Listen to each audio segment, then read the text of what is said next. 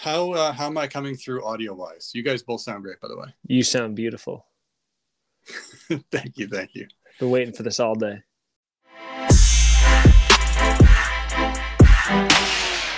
Welcome back, loyal listeners. You are listening to the hottest new Puckhead podcast on the World Wide Web.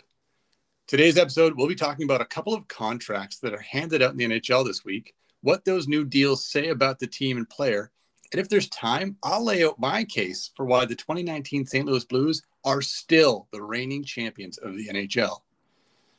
Before we get into all that, let me introduce the other voices you'll be hearing today. By now, you know and hopefully love his voice. My co host, as always, Tyler, is here. Ty, how are you doing today? Great. Ready to talk these contracts. It's uh, good to hear your beautiful voice, my guy. So uh, let's get started. Awesome. Always great to hear your voice as well filling in the uh, role for third leg of our tripod today, we've got the OG of Puckhead hockey, the man who gave us our name and what many people call the glue that keeps us together. Brian, Brian, thank you for joining us today, my man. How are you? He's doing well. we can we can cut that dead air and you, can you hear me now? Yeah. yeah, there we go. There we go. well, right. thanks, thanks for having me. Yeah, I could I could still hear you, but uh, maybe my mic wasn't working. But anyway, great to be here. Perfect. Technical issues aside, I can't wait to get started. So we will jump right into it. Uh, first up, we've got Sean Couturier re-upped with the Philadelphia Flyers for eight years at 62 million. At 28 years old, this takes him well past what many would consider the prime for an athlete. Tyler, are the Flyers playing 4D chess or are they a few checkers short of a set? Okay, so you look at the Flyers and this contract doesn't kick until what next season? I think it's next season it kicks in. Yeah. Um, so even this year he's still only making 4.3. So he'll actually be 29 by the time this kicks in. I think at the cap hit of 7.75, like I think that's a steal for this type of player. Now, when he hits 35 and 34, do we think that he's going to be worth that amount of money? No, but you know what? You got to pay these players to stay. You know what I mean? And everybody wants term and everybody wants length. And to keep the cap hit low, you got to give that. And I think Chuck Fletcher, I don't think has to worry about that at the back head, uh, back half of uh, Couturier's uh, contract because he'll be gone. So I don't know. I'm not too worried about it. I love the fit. The guy is super underrated, Selke nominated. I think um, I think they'll love it. Steal of a deal. 7.75. Like if you think about it, like this guy probably could have made nine easily. Brian, what do you think? Yeah, I think the the dollar amount at 7.75 for what he is, you know, first line center. He's a um, you know, more of a, a specialty forward. And uh, the only thing that stands out to me would be the the term. Uh, but if you're gonna, you know, lock in a guy like that, it's gonna have to be around four to six years. Fortunately for them, they didn't have to go beyond five. Um, but no, he's he's an excellent player, and I don't really see anything wrong with the with the contract at all. I think it's a good deal. It is. Uh, it's an eight-year deal.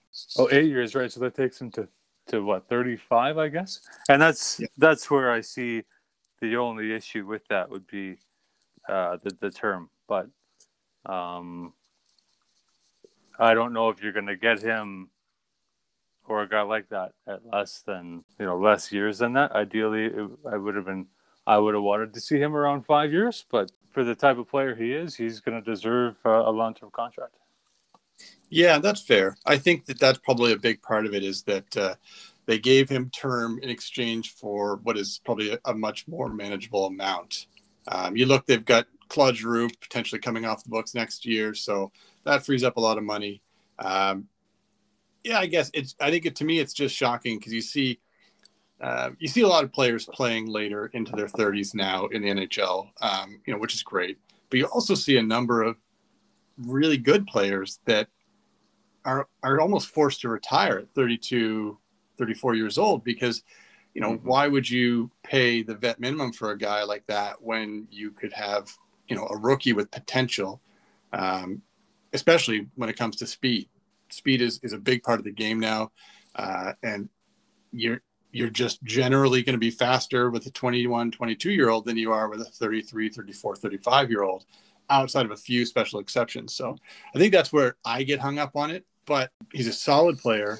It's a good overall amount. Um, and yeah, who knows? Maybe, uh, maybe the term doesn't end up affecting them nearly as much. So also, if you look at this contract, right, it's very comparable to the one Patrice Bergeron signed when he was 28 years old for 6.85. I mean, 75. So let's move on from to uh, a next topic. You're speaking of eight years at 7.75 AAV.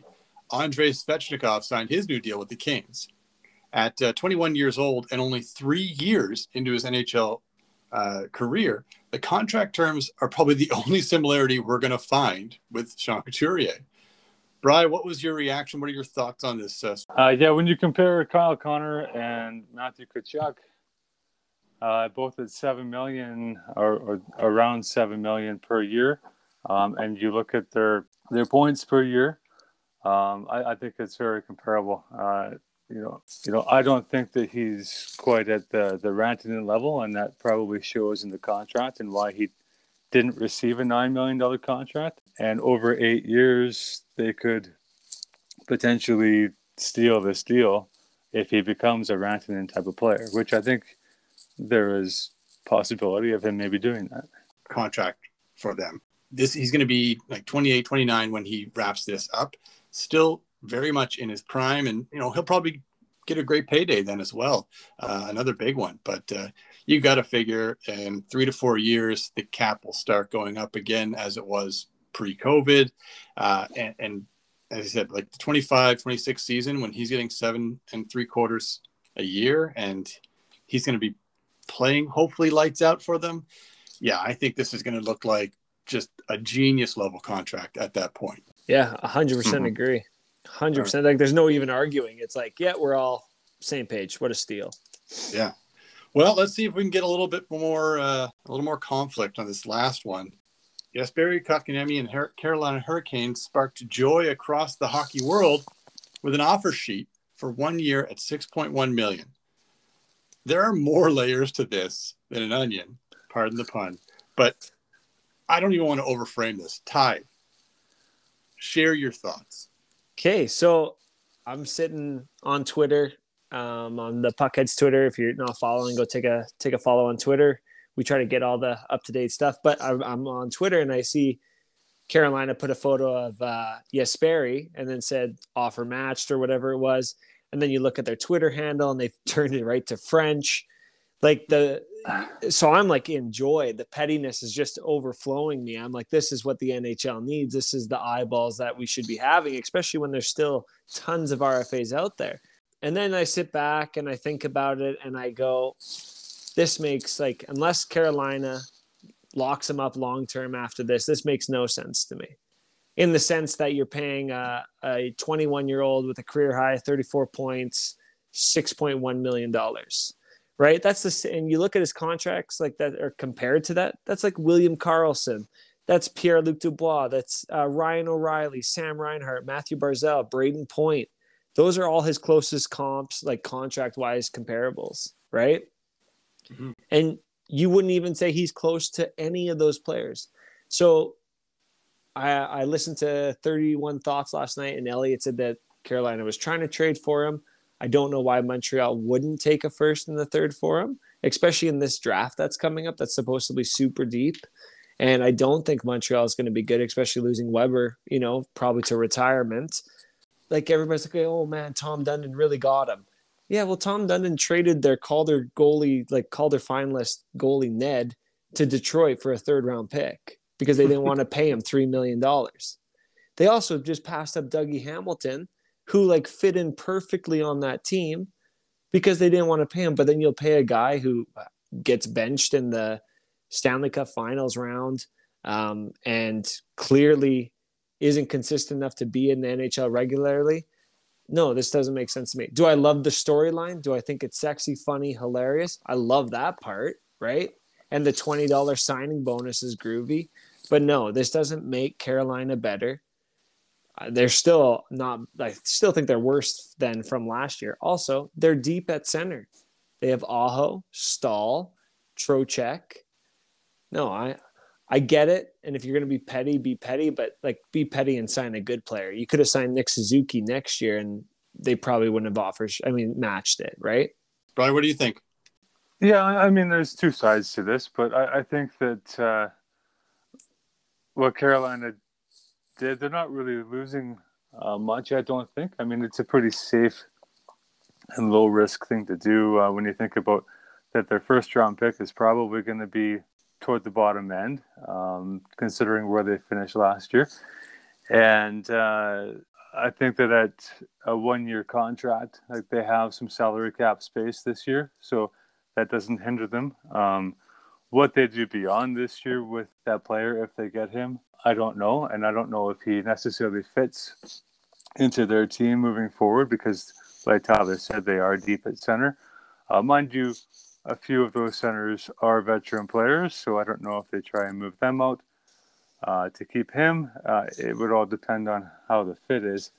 Um, I just kind of see this as a retaliation sort of move that the, you know it does work for Carolina for them to do it. I don't know if it necessarily benefits them, but at the same time, I don't think that they're really losing anything by doing it. So it it's it's safe on their side. I think that it will hinder Montreal in a way. Now they have to, if they do want to keep the player, then they're going to have to move things around. And I think at the end of the day, that's why Carolina made this move. And uh, it'll be interesting to see what happens. I think, if anything, this kind of hinders Montreal's plans.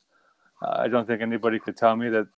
I I love this from pretty much every angle possible uh, the Canes Twitter handle, um, they they just they run social media. They they are the best at this sort of thing, at walking that line, at being this sassy, fun, but without like you know going into truly offensive or, or you know over the top. It's amazing to me how often they can just hit uh, an absolute home run with what they're putting out there. So to, on that scale, I love it.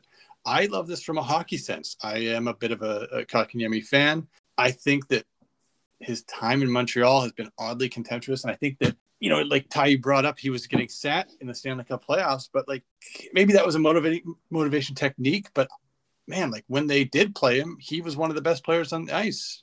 But if the only way you can get to a guy is to bench him at 21 years old, like uh, I mean, God, it really feels like you're you're lacking in your motivational uh, abilities there.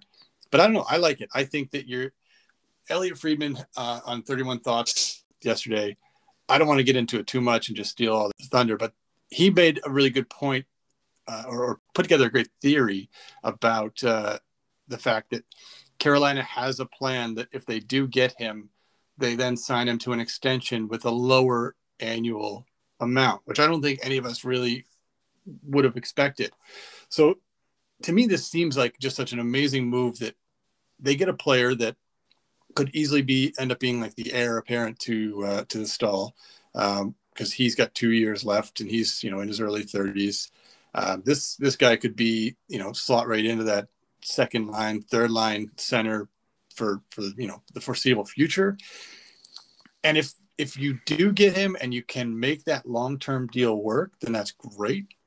And if you don't, you put Montreal in a position where they can't really even afford to to take him to, to to match. They don't have the cap space. They'd have to make moves, but at the same time, they really don't have any depth at center. So this cripples them. And oh yeah.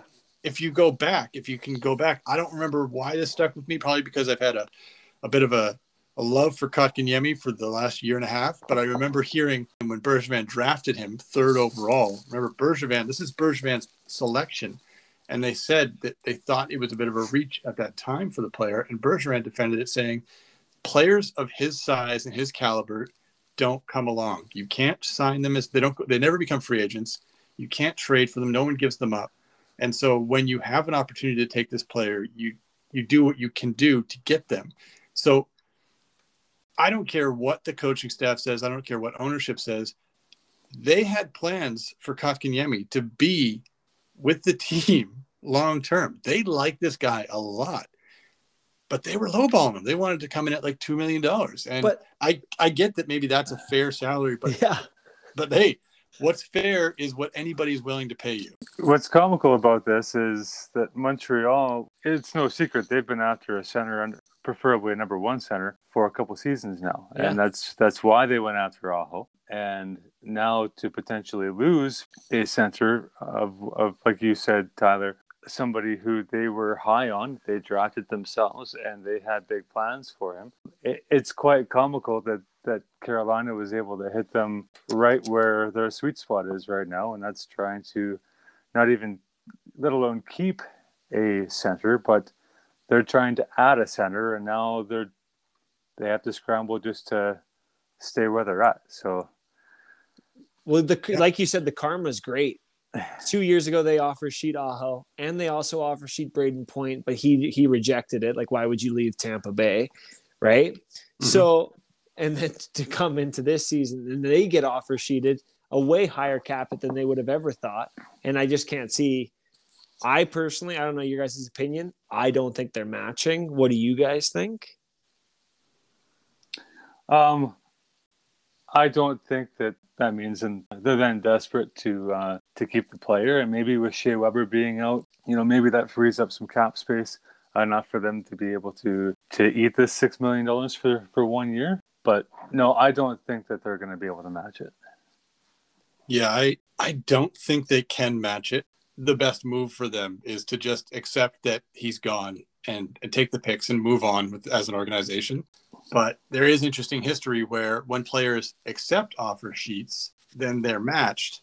The player doesn't last with that team. You know, uh, you can't you can't trade a player whose offer sheet you matched in the same season. Yeah. So Kotkaniemi would be there for this upcoming season if they did match. But here you've got a young guy who you clearly have been having a difficult negotiation with all this offseason. And, you know, let's be honest, these negotiations probably go back last year because the, the your agent's always going to try and get you an extension before it's up. So they've been probably going back for forth for over a year now. Uh, Kotkaniemi clearly has a different number in his head than what they're willing to offer. And then you come off of Stanley Cup playoffs where they wouldn't keep him in the lineup. So I really feel like even if you brought him back, he, he's not going to be there next year. They're they're certainly not going to qualify him for 6.1 next year. Uh, they're already showing that they can't come to terms on a long-term deal, and they're not close in that sense. So if if they let him walk now and they get a first and a third, I think that that's the best possible outcome for Montreal at this point, rather than matching, having to make some moves to make the cap make sense, and then probably seeing him walk one way or another next year. Yeah, and you look back and and you got to wonder like Mark's draft at that year if this does go down that way where they just lose him for a first and a third, they took him over Brady Tkachuk. You know what I mean? Like Brady Hmm. Tkachuk went four. They had their choice. They chose the center, right? They Yeah. thought he was. That's how high they were on him. So I get not losing him, but he also isn't panning out exactly the way. And you know what? He came into the playoffs this year, lit it up with Cole Caufield, right? Even last year in the bubble, he was one of their best players. But the in and out, the in and out, the no trust, and even Bergevin at the end of the year when they were like, media asked them, "Hey, is he going to be like your second line center?" And he even said, "Hey, that's that question's kept me up a lot of nights." Hmm. so there are doubts in this player now, right? And Yeah. you look back in Montreal, you have a top three pick, and you pass on Brady Tkachuk. That's that's got to sting with the fan base. So I think, yeah, they need to now fill that hole, or you bottom. You know what? Montreal can also bottom out this year. It doesn't even matter. They made it to the finals last year. They have tons of injuries. Price has been battling, right? They lost Kotkaniemi. This draft is really good, like really good. So this might just work out, and then they'll have two picks in it. Yeah. I think part of the problem with that is though, there's, you know, no one likes to see no no fan wants to see their team go from, you know, Stanley Cup final to rebuild the very next year. I, I think like looking over the team, that's kind of where they would have to be. They've got a bunch of contracts coming up like this that they're in the final year of. Um, I yeah, I think that if if they don't if they don't shore themselves up for at least some kind of competitive team this year for this year and next, I think that you're basically going back into a rebuild and and you're yeah. you're bottom team for another three or four years, and that might be tough for an ownership group or for an owner who, who just came off of a big run to to swallow that. Yeah, but like say it's a normal year. Are they better than Florida, Tampa, Toronto, and Boston? Like they're not making the playoffs, you know what I mean? I mean Those, Brian, I know this is probably still sore for you, but they, they did. Thanks for rubbing it in. they they took care of business in Toronto. No, I know, I get that, but I don't know. I I think I think there's a, a window now that hey, you might suck for one year, one or two years, right? Mm-hmm. That's mm-hmm. it, and you're back at it. You still have Price under contract. You still have Jake Allen under contract. Um, Drouin will be gone hopefully, so that frees up six. I mean, five million dollars. Yeah, you, you know, I think you have to kind of slow it down now and sort of revamp. Take the pieces that you have, uh, you know, figure out what really worked for you in the playoffs. You know, you have those young kids. Now you get a, a, a season to really, really season them, bring them up properly. Uh, you know, like a Cole Caufield, he looked amazing in the playoffs. Mm-hmm. Give him a full year, you know, lots of ice time and that sort of thing. Take some of the pressure off of these these kids and these players. Take the year to figure out what you actually need, and then be competitive again. And, and I don't think that there's anything wrong with that, especially if you are going to lose Kotkaniemi. Uh, then take advantage of having one season to kind of regroup and then make yourself competitive again. I don't think that this is going to be necessarily where they have to rebuild it. Um, but I do think that if they don't re-sign Kotkaniemi, trying to be competitive again, you're not like Tyler said, you're not going to be able to compete with those other four teams to try and make the playoffs. And if you do, then you're possibly going to make some mistakes uh, trying to be desperate. So take the year to regroup and uh, help make those those young kids better and add add pieces slowly uh, rather than trying to rush it.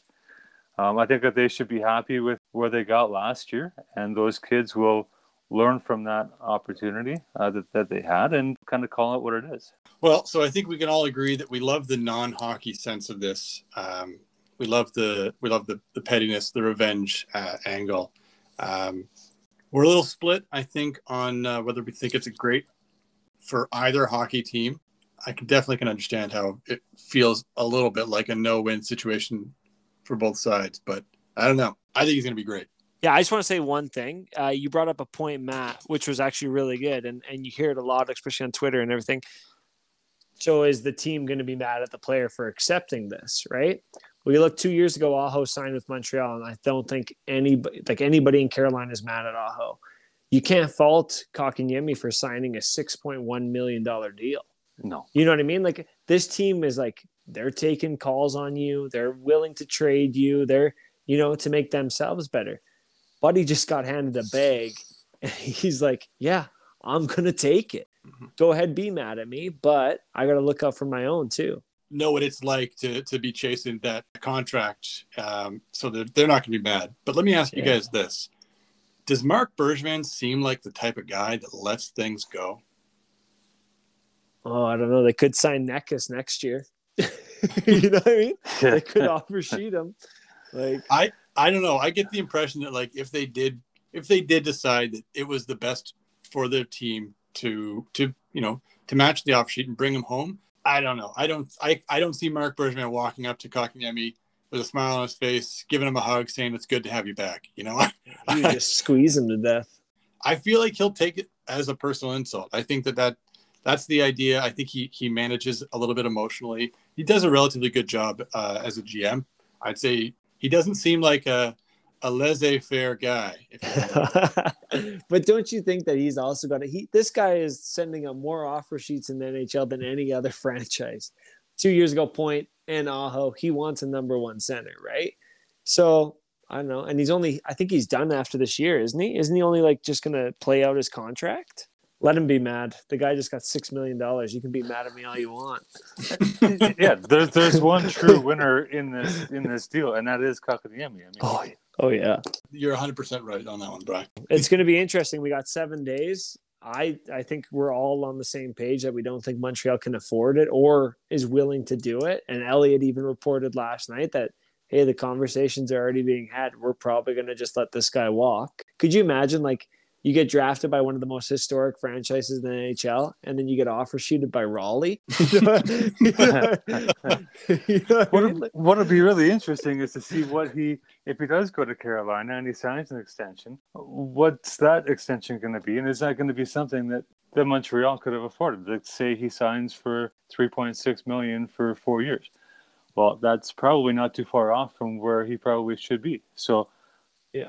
I, I'm eager to see what an extension would look like if uh, that is Carolina's plans. Well, and Matt reported it too. He's he was right on it. He said it was two years, two mil, right?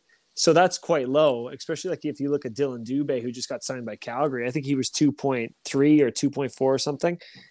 I think Kotkaniemi probably could have you could have justified anywhere from three point five to four million dollars on a four year deal, right? That would have kept I think Yeah. one year left of RFA, or maybe I'm wrong.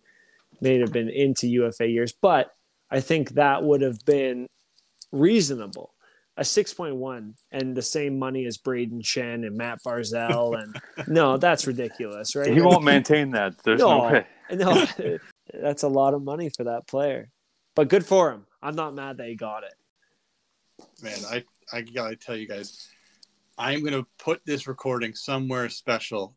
And next year, when we're all marveling at how he has just become the best player in the NHL, hands down, bar none, possibly in all of history, I'm just gonna repl- I'm just gonna play this back and let you guys listen to it. I'll And- take it. yeah. I mean, I'll be riding the high of, of the Puckheads Fantasy Championship title at that point. Oh, The Blues will probably win the cup again. Oh. So Uh huh. I'm ready for that conversation, Matt. Let's tee Yeah, it up. Let's tee it it up. I've, I've been waiting for this. I don't All think we have time today, unfortunately. Yeah. I can't wait to get into it. Uh, maybe next week. We'll see. We we'll have to have some filler along the way. Um, but yeah, it's it's pretty compelling, I think. So I Yeah. can't wait to share that with you all. Cliffhanger. Love it. Fellas, thank you so much for joining me on a Sunday morning. I think we all uh, hit it pretty pretty well today. So thanks for joining us. Yeah, I feel awesome. That was great, boys. Thank you. Yeah. Thanks, guys. Thanks for having me.